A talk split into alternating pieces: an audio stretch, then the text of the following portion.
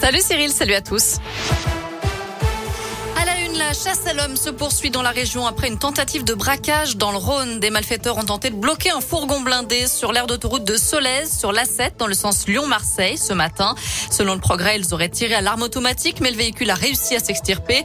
Plusieurs personnes ont été interpellées, mais l'un des suspects aurait pris la fuite en forêt, d'après le Dauphiné libéré. Une vaste opération de gendarmerie est en cours dans le secteur de Chuzel, dans le Nord-Isère. Grosse frayeur ce matin à Unieux dans la Loire. Deux balcons d'une résidence se sont effondrés.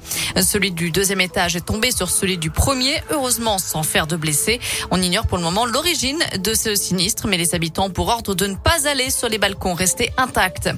Vente panique à Bourg-en-Bresse ce midi. D'après le progrès, un morceau de plastique oublié dans le four d'un fast-food a provoqué un gros dégagement de fumée dans la cage d'escalier d'un immeuble. Deux camions de pompiers ont été dépêchés en centre-ville. L'incendie a été vite maîtrisé.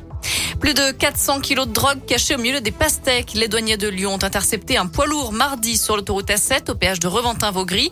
Entre les palettes de pastèques, ils ont découvert plus de 300 sacs contenant de l'herbe de cannabis. Le chauffeur a dit ignorer la présence de la drogue dans son chargement. Il devait être jugé aujourd'hui au tribunal de Vienne. C'est parti pour la 72e foire internationale de Saint-Étienne. 200 exposants sont installés jusqu'au 4 octobre au parc des expos. La maison, la mode, l'automobile, de nombreux secteurs sont représentés. Il y aura aussi des journées à thème prévues pour les seniors, les femmes, les enfants ou les étudiants. Aujourd'hui, jour de l'ouverture, l'entrée est gratuite. On vous a mis toutes les infos, les horaires et les tarifs sur l'appli Radescoop et notre site internet www.radescoop.com.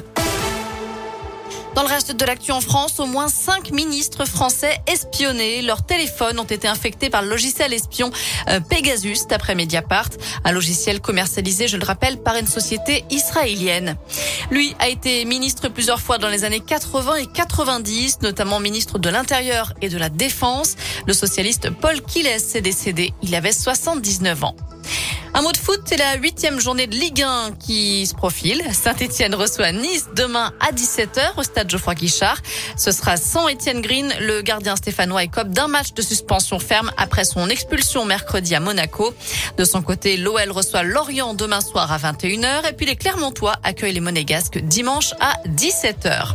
On termine avec la fête des voisins. Et oui, c'est aujourd'hui. Ça devait être au mois de mai, mais ça a été décalé à cause de la crise sanitaire. Pour le moment, seuls 2% d'entre vous prévoient d'y aller. D'après la question du jour sur adoscope.com, vous pouvez continuer à voter. Voilà pour l'essentiel de l'actu. Côté météo, cet après-midi, on garde encore un beau soleil, du ciel bleu, les températures plutôt clémentes. Hein. Les maximales sont comprises entre 24 et 26 degrés. En revanche, demain, ça va être mitigé. Du soleil le matin, des nuages et des averses cet après-midi. La pluie qu'on risque de retrouver à nouveau dimanche. Merci.